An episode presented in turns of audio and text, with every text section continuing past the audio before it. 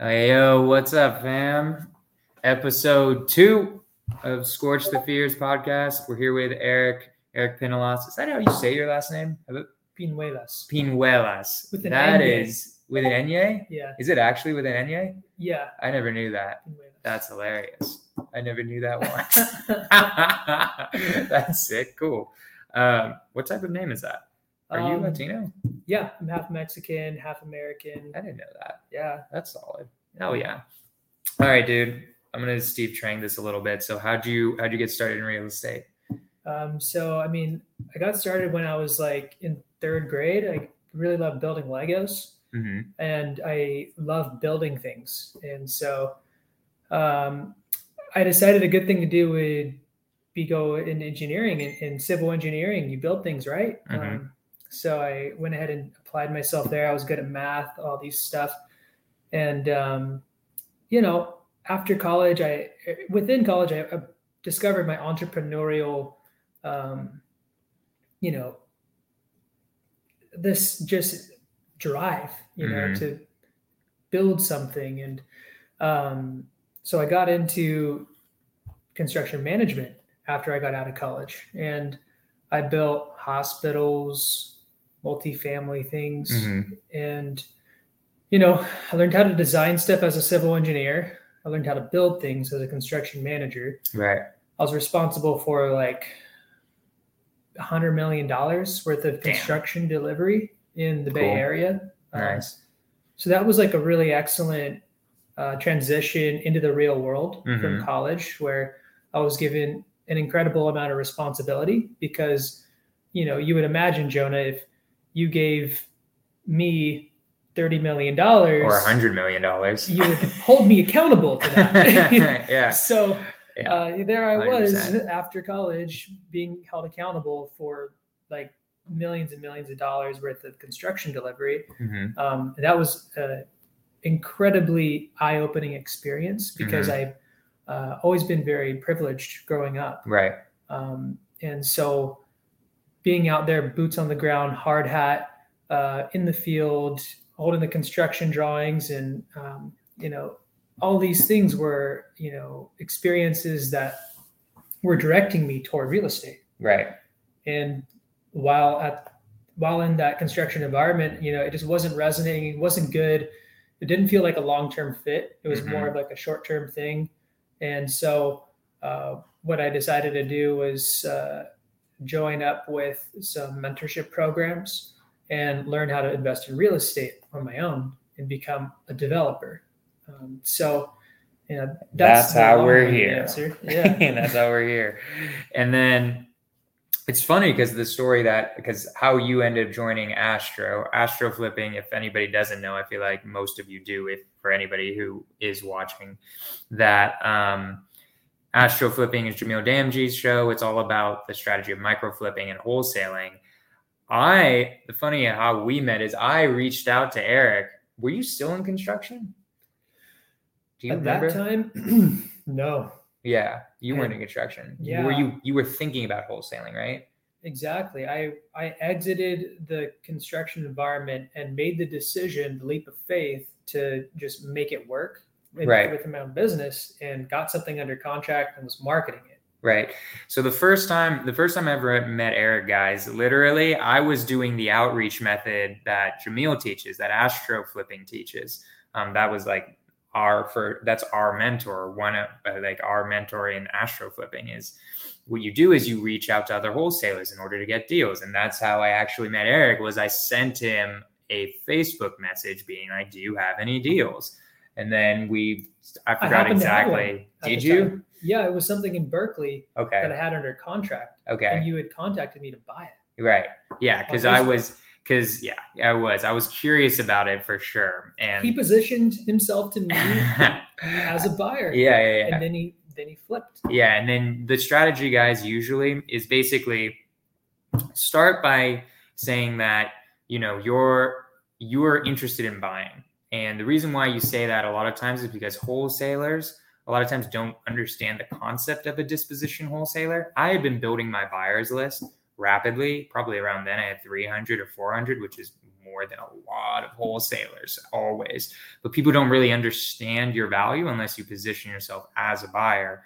But what you do after that is you don't you don't lie. What you do is you say basically something on the lines of okay, so yeah, this one I don't think it works for me, but I might have a buyer for this. Do you care if I market this? And then they give you what's called a non exclusive option, which is basically an option, more or less, gives you the option to assign it, which basically gives you what's called equitable interest, which is what you need to legally wholesale a contract.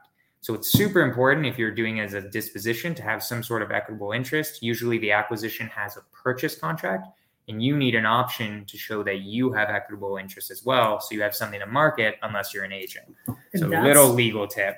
That's the difference between a bird dog Right. and a disposition wholesaler. Or a daisy chain or whatever you've heard of chainer. whatever you heard of The before. equitable interest. Yeah, because it's also a thing with like permission. You want to you want to get permission from the person to market it. You want them to know you're marketing it. You want to be sure and completely understand what price they're going to get, the terms of your guys' uh, JV agreement. So it's really smart to do that a lot of times, and I I think it's ama- it's it's an amazing strategy for sure. I definitely didn't dispo that one, but I mean, we met. How did you? So how did you hear? Because I don't think I did. I did I tell you about Astro after, or did you find it on your own? Yeah, yeah. We ended up Because I, I don't really remember. just kind of chit chatting.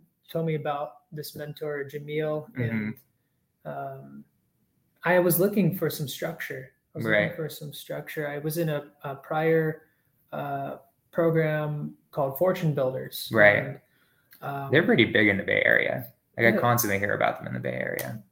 you know, different it's a one. great community. hmm It's a really stellar community of investors. Um, Mhm. I learned a lot from them, uh, but I, I felt like I knew a, a little about a lot through the Right. program, and the Astro Flipping program um, really gave me that deep dive into Mhm. wholesaling specifically. Nice, cool. Yeah, that's what I was looking for. yeah, hundred percent. So I mean, yeah, and now we're here. Erik's killing it in Denver, right? What are you? You only do Denver, right? And you're only a dispo wholesaler there. Um, I'm I wrong? not only a dispo wholesaler there. Um, I do do some acquisitions. Okay, so And- direct to seller, You're right. I do primarily just work Denver, right? Colorado in general. Cool. So tell me about that market a little bit. How is Denver, Colorado? I mean, a lot of times uh, we talk about the difference between, let's say, the Bay Area and Louisiana in terms of like a high equity, high appreciation market versus a um, a you know a much more buy and hold, lower price market. How I know my answer for the Bay Area, but I'm curious how do you how do you see that as being different than any other market? Because you tried other markets, right? It wasn't like you immediately went into Denver. you know, I can speak a little bit about, you know, Denver versus other markets. I'm not an expert in every market. So, you know, it's sort of hard for me to give that like, you know, really Basically, we're trying to get you to sell going to Denver versus any of my markets so that they can JV with you.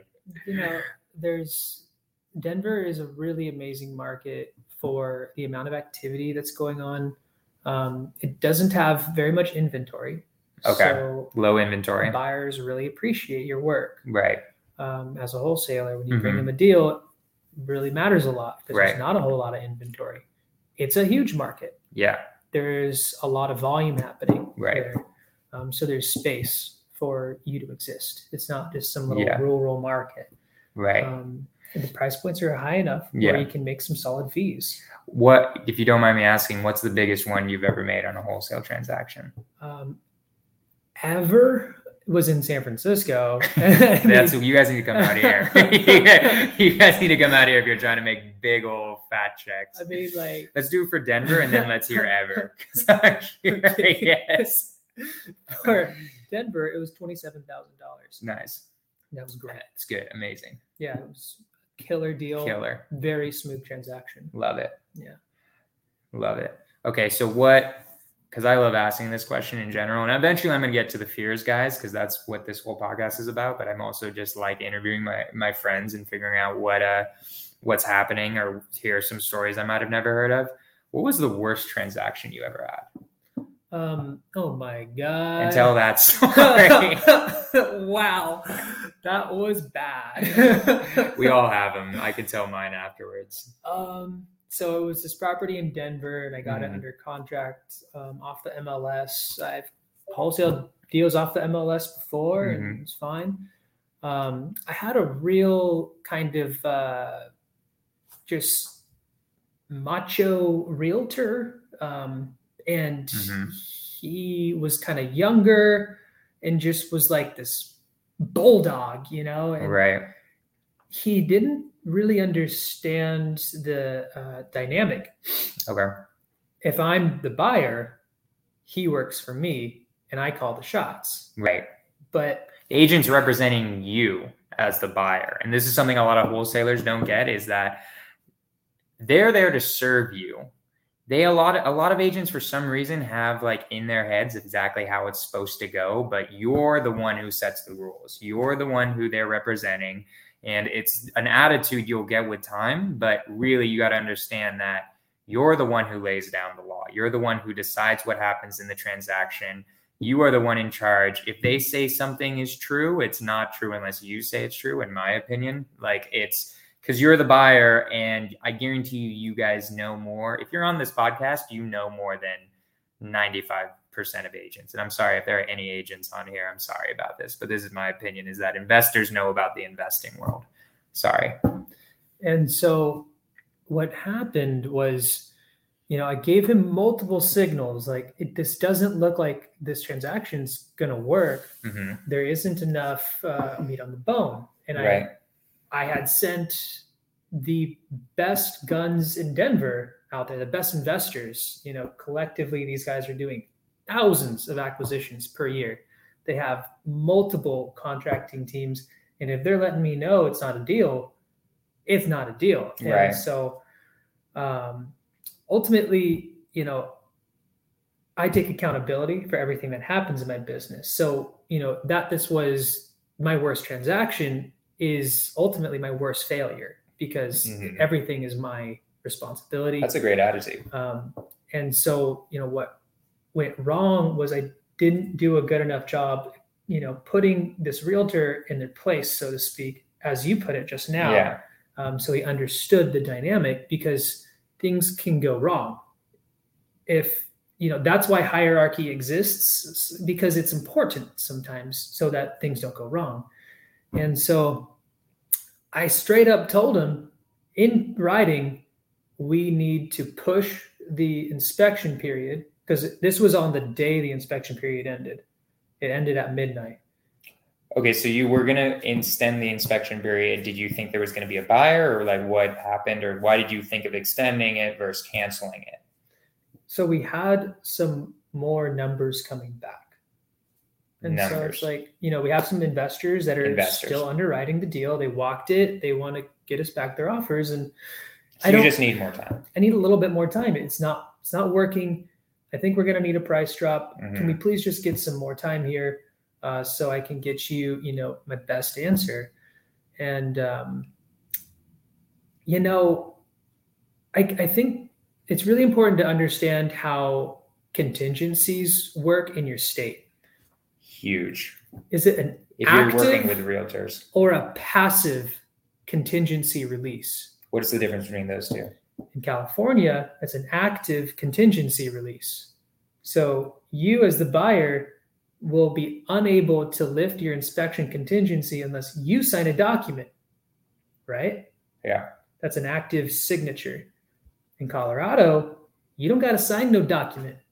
if the deadline for the inspection period is Tuesday, the contingency is gone on. Tuesday. Right. So basically, to explain it just over again, because I want you guys to understand this, because this is really important. I'm not even sure if there are any, like, are there any others? I think California might be one of the only states where that's true too. California, this is how it works: is your your inspection period can be five days, but it doesn't matter in unless the unless the buyer unless I remove my inspection contingency In writing. in writing, my inspection contingency is still valid. I can get my EMD back. What happens is, is they cure me if the, if I'm not removing it even when I'm supposed to, then they have to cure me, and I get two more days to remove it, which is cool. So I love California. Mhm. California is the best wholesaling state. I don't care what people say. I think it's the best wholesaling and flipping state. Not a great buy and hold, but it's great for those two. So okay, so it's passive in Colorado. So basically, guys, he has five days, no ifs, ands, or buts. And so the, And do you have your own EMD in? uh, I do. Okay, so he has his own money in five thousand dollars. Um, it was eight. Eight thousand dollars he could potentially lose if people start screwing around. So sorry, keep going. And so what happened was I told him in writing, gave him a phone call. Hey, uh, we need to push the inspection period. Uh, we need a few more days. And he sent me an amendment. This was uh, on Monday. I told him that. On the amendment, it said Wednesday. And I'm like, all right, great. You know, I, I signed the amendment. The guy put Wednesday of the prior week. Oh, that's not good. Sorry, I shouldn't laugh, but that's crazy. Yeah. Yeah, that was like really not good. Yeah, that's not good. That's bad. wow. So then, as soon as I recognized that the same evening, uh, I was like, holy shit. You know, my EMD just went hard. Right. Um, So you are so eight thousand at risk right now. yeah, Okay. 8,000 at risk. So I'm like, okay, you know, contractually, my EMD went hard. So let's just get this thing done. Let's go. Yeah. And so I, I know took that, feeling. baby to the bitter end, you know. I marketed that thing so hard and uh, got to the end, couldn't make it happen. Oh no! And uh, Did you lose that eight thousand? I I fought for it, man. Okay. I fought really hard, and I got some I got some lawyers involved, you know, Mm-hmm. because we have a a contract. You know, if I tell him in writing to do something and he Right. does something else, well, who's at fault? Right. Um, it's the agent's fault. The agent has to represent you. If they screw up, then that's a that's huge. It's called fidelity. Right. You need to have 100% fidelity in communication. And so, Explain um, what that means. I actually don't know. Like I know what the word means, but in terms of agent, like you like communication, clear communication, or um, understanding of intention. okay. So my intention, I felt, was quite clear to him that it was not looking good. I expressed to him multiple times, you know, I wouldn't be able. It's most likely we're not going to be able to do this, but I'm going to keep working it as hard as I can. And um, you know, I do need an extension to the you know thing, and I have it in writing. We have phone calls, you know, so that fidelity was broken Right. when he did that. And you know, I'm not going to speak to why he did it. I don't know. Um, You don't think it was a mistake? It could have been a mistake. It could It have seems been like a mistake. Why would they? could have What, been what would? malicious. I don't know. Hmm, interesting. Okay. To to push me, he really wanted me to buy it. Interesting. He really wanted. He wanted his commission. Yeah. Right. He expressed as, as that to me. He's like, I'm trying to like buy a- an engagement ring from a girl, and like he was like he was really focused on his own and his commission, not my not his fiduciary responsibility. Right. He was focused about his commission. Right. And so I got some lawyers involved, you know. I was like, but the I'm losing eight G's right now because of Right. your lack of professionalism. You didn't Right. do your job contractually. And um, at the end of the day, you know, I spent uh, about two G's on legal demands and going back and forth with lawyers. Um, he worked for a large brokerage. I'm not going to name which. At, they ended up kind of stonewalling me because they have ways of just making Right. these things go away. Right. Um, although I did have a pretty strong argument, I could have taken him further, but the cost benefit Wasn't worth it. wasn't worth it. Um, but that was that was a tough transaction, and I learned a lot about Yeah. how to manage things moving forward. and you're still alive. You know, guys, I think that's what people kind of don't get. I mean, I have I have different ones also that I can get into in a second about that because I feel like a lot of people get afraid about hearing those stories. When they hear those stories, they're like, "Damn, I never want that to happen to me. That's to suck. That's awful." But I guarantee you if Erik wasn't doing what he was doing, there'd be he would if he didn't do this, he'd be losing a lot more money by not doing this. If that makes sense, he would be making way less money than if he was wholesaling um, with like whatever else he was going to do. I guarantee you, he's made back his AK tenfold, oh yeah, like you know, twenty fold, uh, three hundred thousand fold. and I didn't Something like want to that. fight it. You know, Right. I didn't want to like bring that energy. Right. It's like a lot Wasn't of worth the negative energy. Um, but you know, my partner uh, was like, Erik, you need to stick up for yourself. You need to fight this one out because Right. what happened was an injustice, and you need to hold them accountable. Right. You know, even though you don't want to like get lawyers involved right now, Erik, you want to just. I could have put that energy toward, Yeah. you know, cold calling, Getting more deals, Um, so you know, it's you got to decide, you know, which battles to pick. whether it's worth it. I don't fight a lot of battles. I'm kind of a non, I'm anti, you know, confrontational, but Huge hippie, if you haven't noticed. if you haven't noticed, guys. man. Yeah. But you know, this was one I needed to fight, and I'm happy I fought that battle. Mhm. Um, even though at the end of the day I lost 10 G's. Um, But you learned a lot from it. You learned a lot, and it was, and I mean, even though it wasn't fun at the beginning, probably you learned a lot. Yet, I had never been through a legal like process like Right. that before, so it least you was know great now. to kind of see. You know, it starts with legal demands, then it goes to mediation, then it goes to litigation, right? and there's a pro, you know, cost benefit at each step of the way. Cool. All right. So I want to get into the fears because this is what this podcast is about: is just fears in general. How uh, when you're beginning with fears, at least my vision for this podcast is helping out people who are just starting in real estate or are in real estate but have some sort of fear that's holding them back. Because it's my personal belief that the reason why people aren't achieving what they want to achieve is because of fear, some sort of fear. I think that applies to me. I think that applies to you. I think that applies to Pace, Jamil. I think it applies to everybody, honestly, because it at least that's how I've seen it is usually that's what's holding somebody back. So I remember the common one I feel like, especially when you're beginning, is fear of failure, right? The fear that you're not gonna who am I to get this above the ground? Why am I worthy to have millions of dollars? Why am I worthy of um, you know, doing these deals and being like these people that I'm seeing that are a million miles ahead of me. That was my greatest fear, and I think it held me back for a really long time. Um, so I was just gonna ask you: is like, is it was it the same fear for you? Was it any different fears, or Yeah, man. Working for, uh, you know, a W two corporate job, got my degree. There's a certain career track you get on, and you find security in that, and Right. to let go of it to pursue an entrepreneurial endeavor uh, invokes a lot of fear. yeah, hundred percent? And how'd you how'd you deal with that? um, Because it's always there. There's always, in my opinion, there's always some sort of feel. So how do you deal with that? um, you know, I will say, you know, you know, first and foremost, like we've had a killer year. Hell um, yeah, We we let's made go. well over a hundred thousand. Hell Like, yeah. double that. Woo! Um, like, 20 deals. Like I'd never done a deal in Colorado nice. before this year. Hell I'd yeah. never been to Colorado before this year. We just closed 20 deals out there, Hell yeah. made about two hundred thousand dollars. Let's go. like, you know, it's great. Amazing. It's great, but it didn't. It didn't start there. You know, Right. first it I was in W two, and I was, you know, I wa- I knew I wanted to be an investor. I Mhm. wanted certain things for myself, and yeah, there's that fear. And so, you know, how I dealt with that fear in the moment was uh, a large part in faith. You know, it was like faith that um,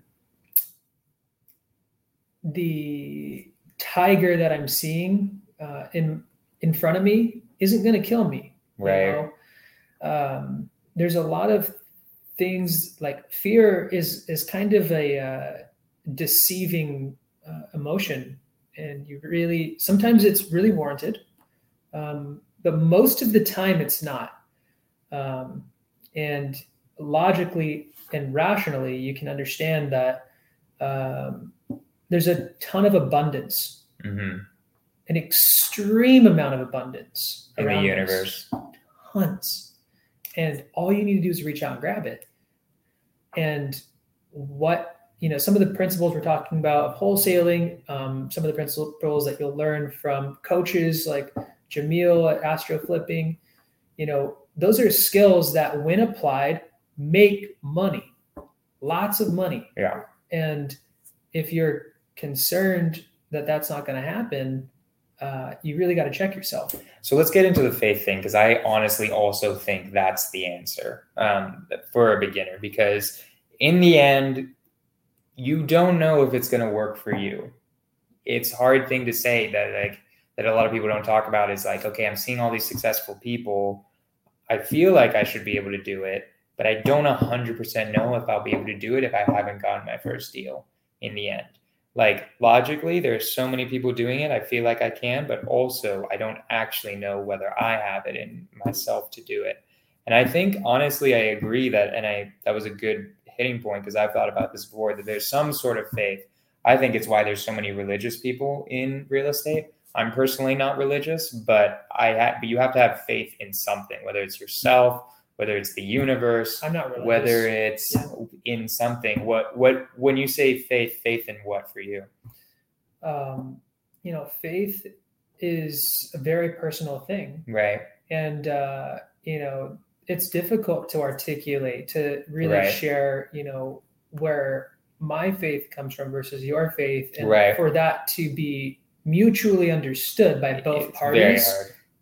It's it's really really hard. Right. So you know that's uh it starts with you know as for if i could define faith you know it's like i can you know this phone's in front of me man. I have faith that phone's there you right. Know? and like you can well you, you have can, faith that your fiance is at home yeah. or something like that. And i have faith there's abundance in the universe you know i have faith that you know these things are going to work out. Right. Um and through lived experience, I've been able to basically have that validated for myself mm-hmm. in a one to one manner. And um, I think that it's something that we all uh, develop for ourselves in a really personal way, whether it's through religion or other uh, ways. You know, like it's uh, something that you've got to have to kind of build within right. yourself. And, you know, just like when you're learning to walk, I guess, you know, yeah. Like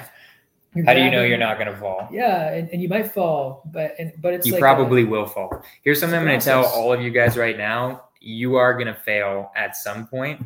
It would be physically impossible for you not to fail in your entrepreneurial journey, but it's why you're going to make so much money. Is because you're going to, at least for me, I think eventually you got to accept that you're going to fail, and that's okay. It's going to happen. There's going to be a point where you I know at some point I'm going to lose a lot more than $10,000 because I'm trying to become a millionaire. If you're trying to become a millionaire, you're going to lose thousands of dollars. If you're trying to become a billionaire, you're going to lose millions of dollars. That's it's going to happen. I think at least for me that helped me with my anxiety about business also was that I was just like, okay, it's going to happen. It, I'm going to accept that it's going to happen. I'm going to move on with my life and keep doing my best and keep making mistakes and that's just is what's going to happen. What's the book? You brought out a book. So you brought up the point of failure. Right. And um, I really want to recommend this book called Mindset. Plugging it. And this was recommended to me by Tom Bilyeu of Impact Theory. He made Quest Nutrition. He's a billionaire. And now he's just committed himself to teaching other entrepreneurs how to succeed. And um, I've been reading it lately, and it's all about growth mindset versus mm-hmm. fixed mindset. And, right. uh, you know, failure is a really big conversation point of the book where it talks about, you know, uh, is it a bad thing or a good thing? You know, at the end of the day, you know, it's an opportunity for growth. And if you're a growth minded person, you seek out failure. If you're a fixed minded person, you fear failure. Right. And that's a, Interesting. It's a really important like concept and, and something that needs to be kind of built within yourself over time. It's not something you're really naturally born with, and society right. teaches us, you know, through education and schooling that you know F is a failure and you're you know blah blah blah blah blah. Right. It's, it's not turned into a, a growth experience. So you know that 10k failure, you know that's okay. That that I I lost 10k, I failed, but I learned a lot. Right. Exactly. 100%. I love it. Um, so, what fears do you think in your business right now you're experiencing? And I'll start with mine because I think this conversation always better if you, at least I go first, or at least I talk about my fears because this is more campfire stuff. By the way, guys, like the you you'll see it soon. I'm going to get a logo that's just a campfire because I think that's honestly what I'm trying to do here is create a campfire. It's like where people, I think that's where ancient people and people today still talk around the campfire about fears, about what they're going through. And so that I think that's going to be the symbol for this podcast for sure that I'm going to get on here eventually. But my fears now, in terms of my business, there are a couple of them a lot of it is still that same fear as before. It's just different. I'm confident I can make money now, but I'm not confident I can inspire and lead people to not only make money for me, but make their lives better for them. That's what my transition to now because I'm starting to hire people. I've got a, a few virtual assistants. I think I'm going to hire a Subto student or an Astro student. I think she's both actually um, to help me out on acquisition side. We're starting to hire people, and that gets to a different conversation of what's leadership and how do you lead effectively and how do you support other people in their journey as well. That I think is one of the biggest fears for me right now. And then I have a little bit also of fear of success, which is a weird one. I know a lot of people hear that, and that's a weird one. But like in terms of the fear of how what is going to happen once I am a millionaire? People going to like me? Are they going to judge me? What are they going to think of me? And logically, I might know it's BS, but I still think it's there.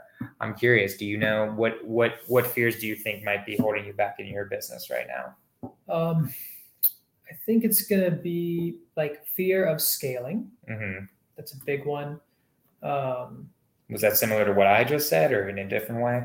in um, a little bit of the same way. Okay. Yeah, you know, like being able to like really add value to those people, just like really do it in a conscientious and not a haphazard way, Right. in an intentional way where there's, you know, a process, I'm delegating, you know, what you're doing, Right. and I can set people up for success. Gotcha. And, um, you know, Gotcha. I, I have a fear that I'm going to set people up for failure, you Right. know, because they really depend on you when they're your employee, uh, when they're your teammate, and um, you know, it's it's a fear. You know, it doesn't. It's something I'm working through, and it's uh, Do you have any employees right now? uh, not at this time. Okay.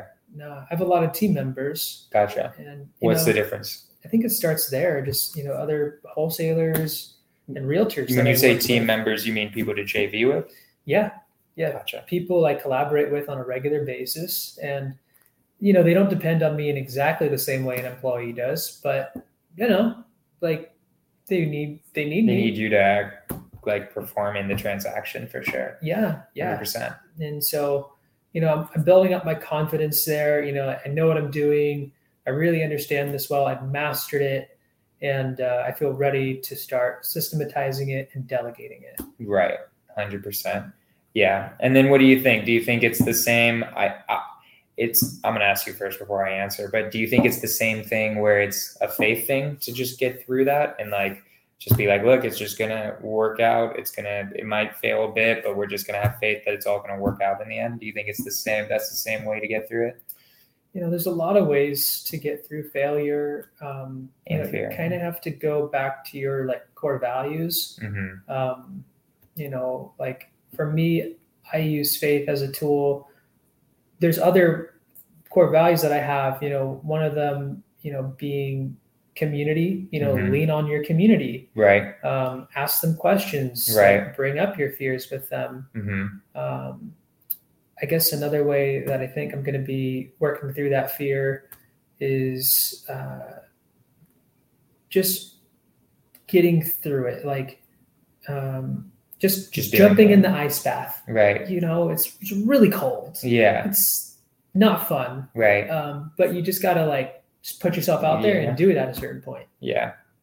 Yeah. No, I definitely get it. It's an interesting one. It's one I've been thinking about and why I started this podcast is like because I have this sense that some people don't naturally do that, which is hard. I think it's I think it's easier for I think what do you do you have you read Rocket Fuel?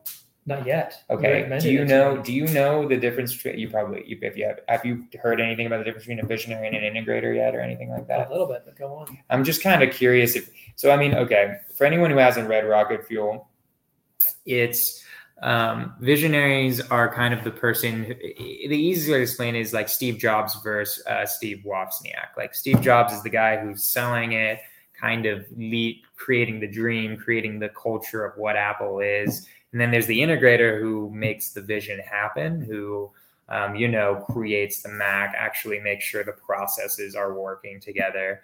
Um, it's hard to recognize just off the cuff which one you are. Usually, I think reading the book and kind of like identifying different attributes. I was going to ask you which one you think you are, but I wasn't sure if you read the book. Um, does, I'm just curious. Do we either apply? You think, or probably both? You're an engineer, and usually engineers are integrators, but I also see some visionary characteristics. So I don't know. I would definitely characterize myself as more of a visionary Right. than an integrator, but I'm kind of like stuck in an integrator role. Yeah, Um, that's what we all are when you're doing a one like one man show, but I can do it. right?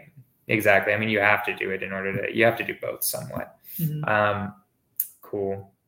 Yeah, no, I mean, I just like I like starting like at least some point getting into the mindset stuff for people because I think that's really what makes or breaks somebody. Like if you had to give a percentage, how much do you think this business or business in general is mindset versus actual technical knowledge of what's going on around you? About 90% mental. Yeah, 90% mental guys. Like honestly, like I think like people shrug it off things like daily affirmations, meditations, all of that type of stuff, but I think it can make the or break you as an entrepreneur. Um, so I don't know. I just really like talking about it and trying to understand where people come from, how people deal with it, um, deal with fears in particular. Um, and I think we did a really good job with talking about faith in general. Because, and I'm curious, as this came up to me earlier, because I know it's hard to articulate. You were saying it's hard to articulate, but define faith. Um, I think, you know, it's kind of better when it's something that is larger than you. Right. Um, if your faith, faith grounded in, um, you know, something that's going to look out for you, so to speak. Mhm. Um, you know, I think that meditation and you know I, I don't I don't want to get too esoteric. You know, I want to keep the conversation grounded, and um, you know, as far as like developing one's faith, you know, it's uh, it's definitely you know you you see different things that shouldn't happen, like an, an a like an acausal connection Mhm. um, you know, where you know you were you meditated, you're putting in all this energy, and then like this, like putting all this good energy out into the world. Um, you're where you're supposed to be. You're doing it right, and then you just get this like fat deal falls on your plate, Right. you know. And and it's like, did my meditation cause that to happen? Not necessarily, but was there a connection at all? Yeah i think i think there was you know What changes your attitude, which changes how you act in that deal, which I think in a big way does cause it. But I know what you mean. It's not a direct causation. in the same exactly exactly it's it's uh you know there's there's a relationship Mhm. there it, it wasn't a that's what's called an acausal connection it's a non-intuitive Right. concept it's like what like you know like how how how was that connected but not caused by it It's like, Right, well like my thoughts there's no like i can't measure how it it gets into quantum physics So, do you know? A, do you know? a- Can you think of a specific example where that happened? Like, like where you were like, you were maybe in a starvation mindset, and then you started doing something, meditating, whatever. You somehow got out of that mindset, and then something happened. Can you think of a specific example? man yeah i think um you know just this year as a whole hmm you know being what it is um a $200000 revenue year Hell yeah! um very little overhead You Right. know, i lost $10000 you guys know but you know That was his entire overhead, guys. yeah it's a really cash lean business uh and it was really important to step into uh, an abundance mindset um, to be able to achieve that. And I'm conscientious of how when I do occasionally slip into a scarcity mindset, hmm how the abundance, you know, the money, the opportunities, the the valve closes. Right. I'm like, what's going on? You know, why why is What? there not a lot of activity going on? It's like, well, check your vibe first. Yeah. Check It's so vibe. true. It's so true. What how what do you think is an effective way? Well, first off, can you think of a is it you just said the whole year. Okay. So you, what do you think was happening last year? Because you started last year. I met you. We were talking last year. And I have a similar story, by the way. I like last year I had one deal that was ten thousand dollars. Um, so like I was in a starvation mindset and that completely changed for for you what what do you think changed? How do you how do you switch from survival mindset to a much more abundant mindset? Um, you know, I'm not there all the time. obviously. And it's certainly it's uh it takes trust to lower your defenses. Hmm uh, we have a lot of defense mechanisms like uh, especially within our ego that are there to protect us. Right uh, that we develop from childhood and a really young age and um, you know when you're in a defensive mindset a lot of times eh, you you're not open to opportunity uh, you know when you let me know about the astro flipping thing you know i was receptive and i was Right. open uh, instead of like who the who the heck is this guy? Yeah i just you know i don't know this guy and like blah blah blah. Yeah i'm in a bad away. day. I'm just not enjoying life whatever. You wouldn't have even noticed.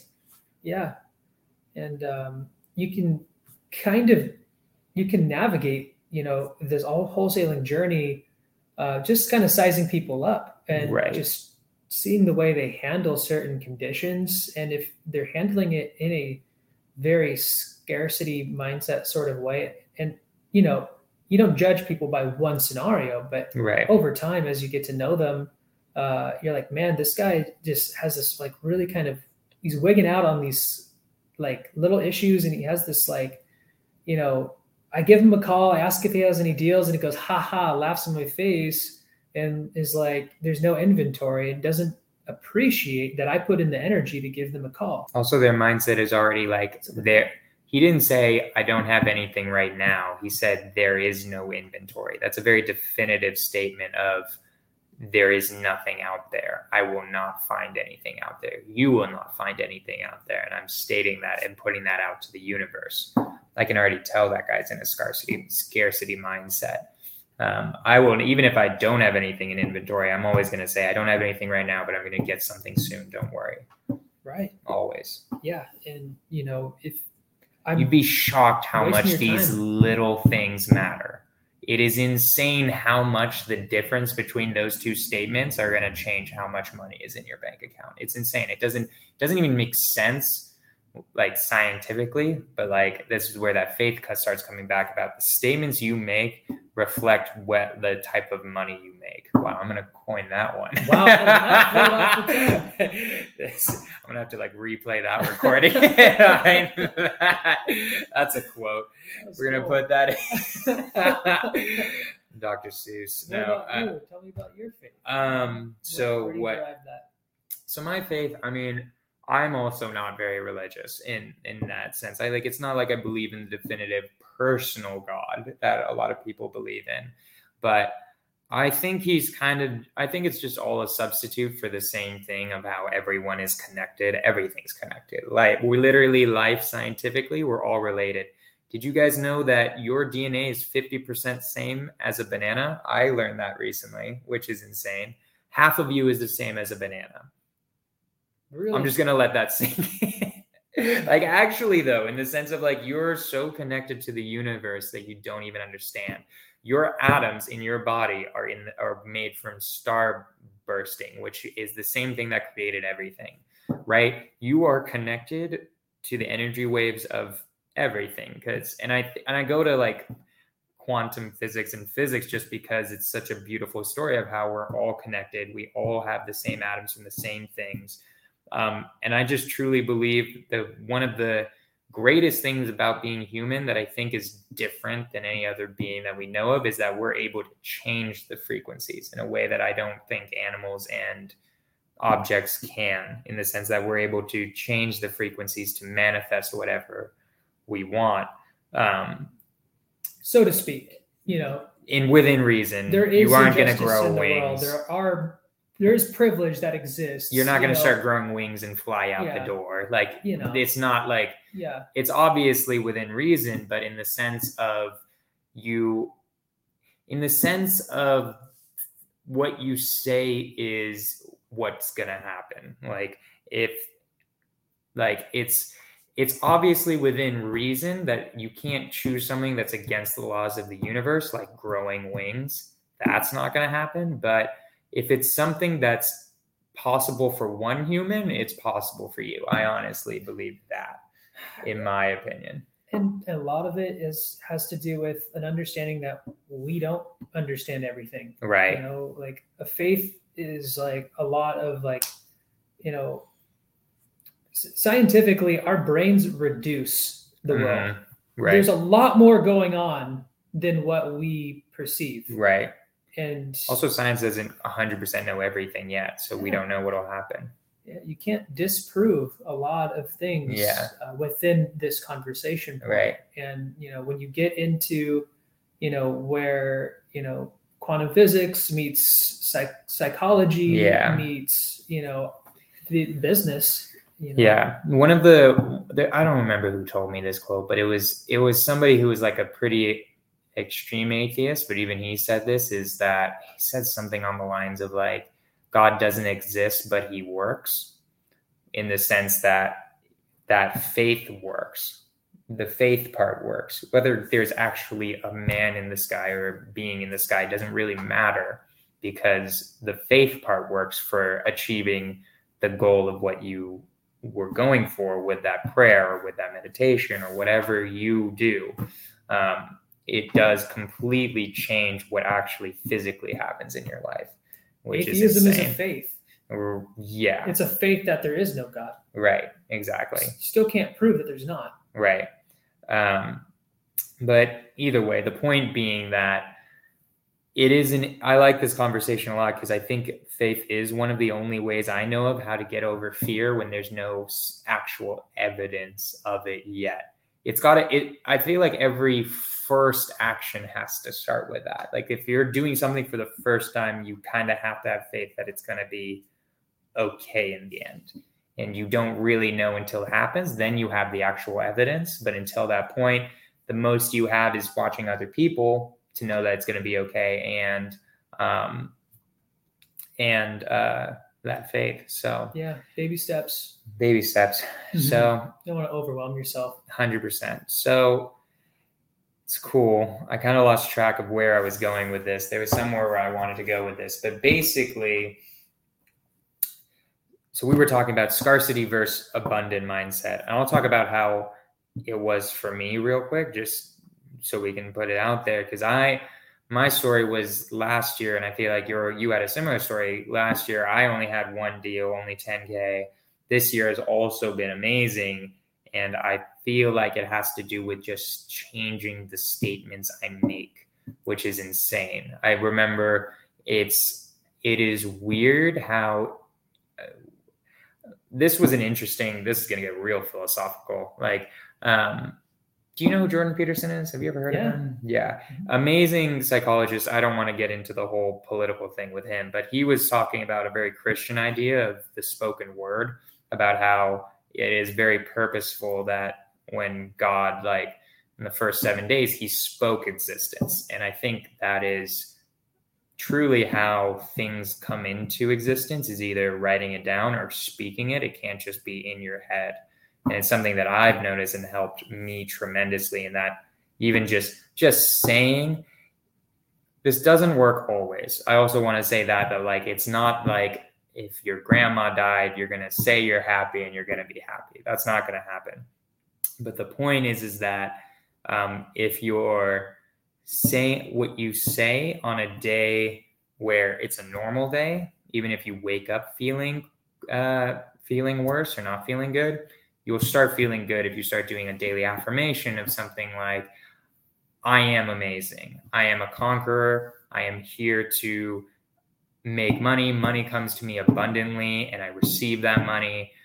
Doing things like that are, it's just insane how much that changes the whole landscape of, um, of just what you're able to achieve in general.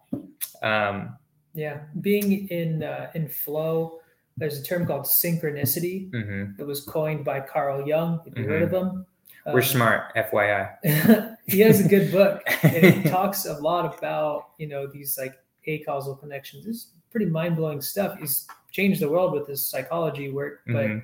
you know he talks a lot about how you know to be uh, in sync with with the world. You know it. Uh, can really when you're when you're saying those words out loud when you change your thought processes what you're doing is you're harmonizing with the world around you. Mhm. um, and there is a connection between everyone. If you've ever been a tra- in a traffic jam we're all connected. We're all in our little cars um, but just feel everyone slowly getting angry. everyone is connected there you know like the only reason the traffic jam exists is because we're all here we're all connected we're all in this yellow submarine Right. the beatles had something to say about that Yeah. right and so if we can like get into more harmony with the world around us these sort of miracles kind of appear to happen uh, because you just changed your words but Right. it was you know the function is you were getting in sync with the world around you and you were in the right place at the right time Right.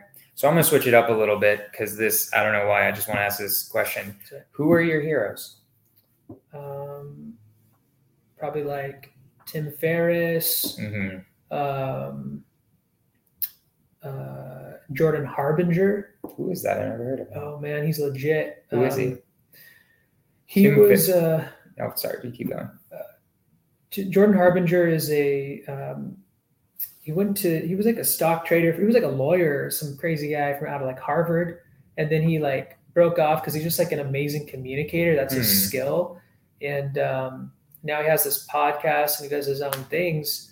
Um, but like at the age of 16, he was recruited by the FBI uh, to Mm. like help catch child predators on the internet because he's like such a whiz Whoa. and like he the reason why the FBI knew about him is because he accidentally committed like like wire fraud at the age of like 15 Yeah. and like ordered a bunch of pizzas to his school All right. um and they're like yo like this was like really illegal who did this this is very sophisticated like this a 15 year old did that and then Yeah, they got on his radar and anyway he's Okay. just a, a really smart guy Cool. So any so Tim Ferriss. What was his name? Jordan. jordan harbinger he has a Harbinger. podcast Cool. Any others? Um You can say no. that my wife Oh, cute. so what about what about these people make them your heroes? What attributes of those two and your wife that really are make them m- men and women that you look up to? probably like uh, the impact that they've made, um, Hmm. their ability to positively influence the world around them. Um, they're, there's not like a lot of scandal around them. You know, they're Right. pretty transparent people.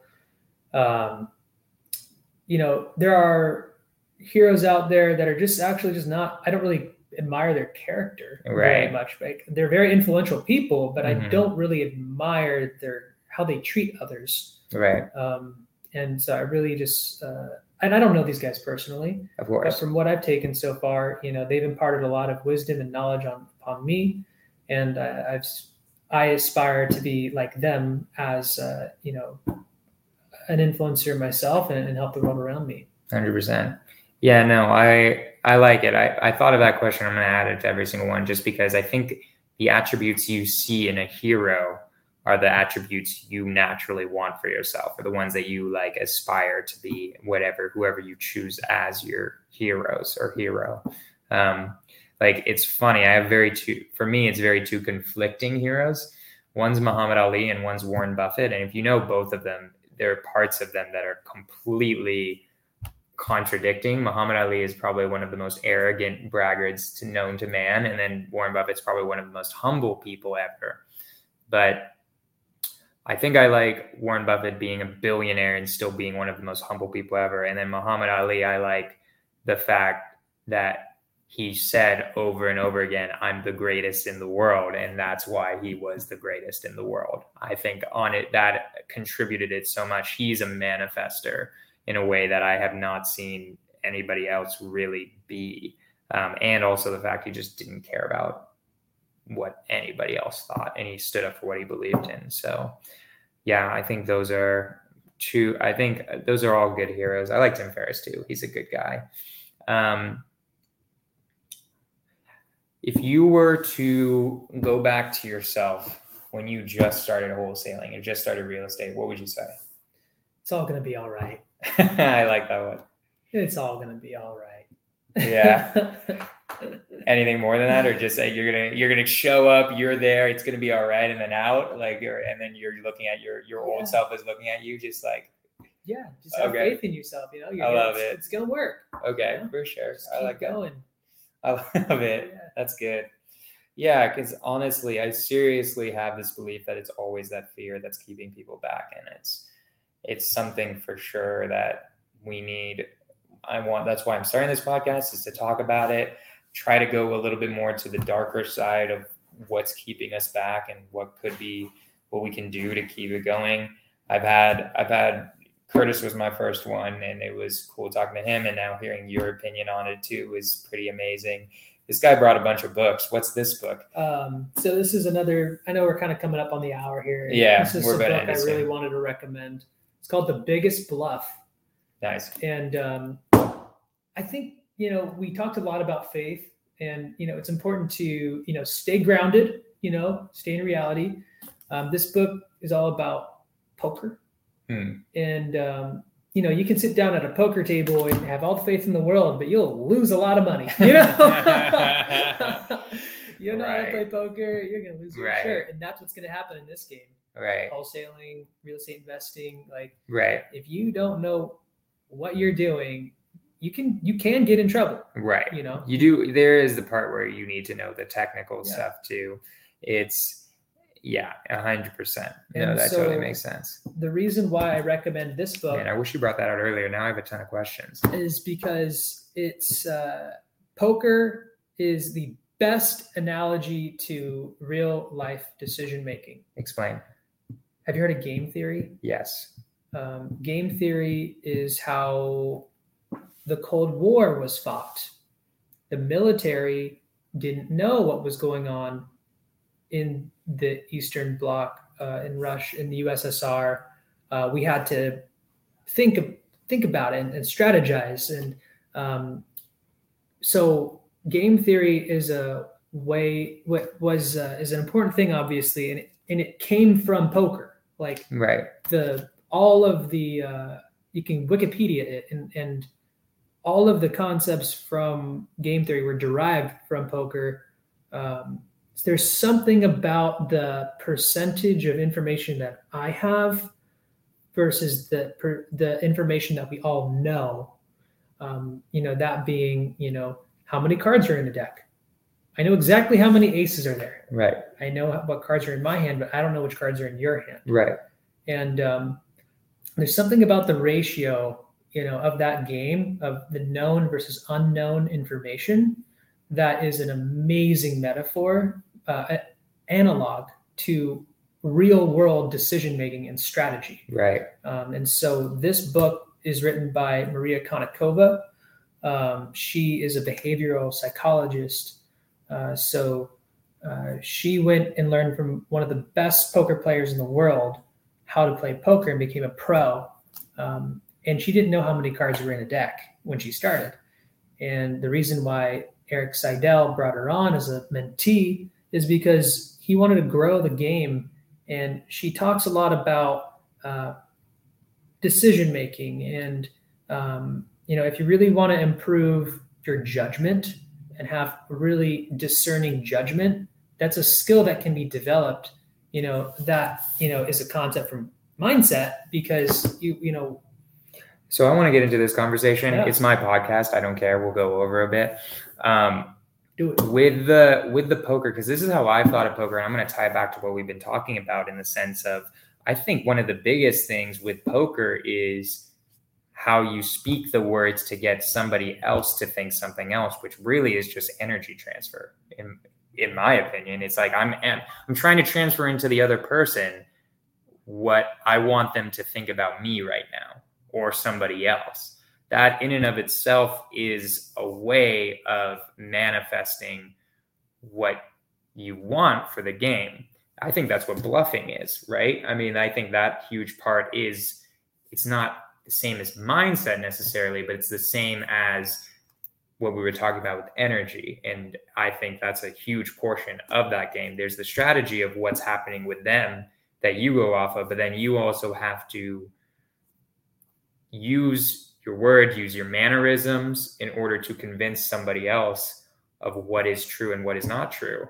And honestly, in poker, the craziest thing is sometimes you once somebody folds, um, you'll never own, you'll never get to see what the truth was. So in a weird way, like maybe I had, I don't know, a, a flush or something, but you convinced me so much that I'm just going to fold, and then I'll never know whether you had a flush or not. But I, I, I, I, the truth is, truth is, I have the better hand because you folded, whether that's true by the rules or not. And that's a lot of what we do as wholesalers. You know, it's a big poker game. It's Right. decision making. It's sizing people up. Are they playing me? Are they not? Are they being truthful? Right. And you know, as a wholesaler, we're the biggest bluffs around, man. I, yes. I mean, we're. Not in a bad way. What do you think? What do you think? What do you mean by that? That we're the biggest bluffs? I am not going to buy. I'm not going to close on the house. That's I'm going to wholesale it, but I'm going to let you know that I'm going to buy it. And I Right. have the capacity to close. Legally, I have the capacity to close. Right. But in my mind, I know I'm going to wholesale this. Right. That's a bluff. Yeah, it is. It is a bluff in the sense that I get what you mean. In the sense that like I have to tell the person that I'm going to buy this. What I say because I I like doing this more because some people have trouble with this about like what's the truth and what's not the truth. I want to get into this. Just I don't care if we're going over because I like I like this topic about what truth is because a lot of people view truth as being like oh you're being you're not you're not being honest there. Like you should just immediately tell the person that you're wholesaling it and explain to them exactly what that means. The issue with that is that by you being so inserting that into the conversation, you're actually hurting the other person in a in a way. Because, you're misrepresenting the value you can bring them. because they all they don't understand the value that you're that you are going to bring them. Um, so because now that seller is going to have trouble finding a buyer for their property it's going to be really difficult and for that to happen and you're you're doing a disservice by by immediately going into hey i'm not personally closing but you know i'm finding somebody. I kind of agree in the sense that like but then that person is going to have trouble finding the buyer. They're not understanding your value but you're going to deliver your value. And you you are buying it but you're not closing on it Let's do a quick role too. play. You're the realtor. I'm the buyer. we're going to do a realtor Um, you know, ask me. Ask me. You know, the question. Are you gonna? Are you gonna wholesale? so are this? you gonna so are you a wholesaler do you wholesale this are you gonna wholesale this Uh, how much? Uh, how much money's in your bank account? How much money's in your in your pocket right now, Jonah? there's no money in my pocket Uh, what you know? What what goes on in, your house? What goes on in your bedroom? Is any of my business? It's true It's not any of my business. What as long as the contract says it What happens in my business? How I perform on the terms that I agree do you to. actually say that I never say that. Well, what do you actually say? Let's do what you actually say. You're doing that to make a point. I'm making a point. Yeah. The That's point not my attitude. yeah, I was already like, damn, I don't know how the agent would react to that necessarily, Yeah. but I get your point in the sense that it doesn't matter because you legally have the right to do it in your Yeah. contract. because that's a, a, a manner. Wait, real quick, say your actual answer to that because I know you get that. So, are you going to wholesale this? Like, what are what are your intentions with this property? well, at the end of the day, my intention is to fix and flip this. If it's not the best uh, fit for me, you know, I don't want to leave the seller high and dry. So, I mean, that's why I have an assignability clause in there because I do have a very extensive network that's acquiring thousands of properties a year. So, you know, if I have the opportunity to not leave the seller high and dry, I'm gonna I'm gonna do that because right. I'm looking out for them. Hundred percent. Okay, great answer. I love it. So, hundred percent agree with that. That um, in the end, because this is what happens. Because this is also where your your attitude, at least for me, where you're getting into the part where it's none of their business. I think is when you're performing all of your tasks and they're getting mad about it for some reason. That's where I think it is really where it gets into, in my opinion, is like when you're like, you have EMD in, but they don't like that you assigned it because man, man, man, man, man. It That's how I view it. It comes down to integrity. Right. Doing what you say. Right.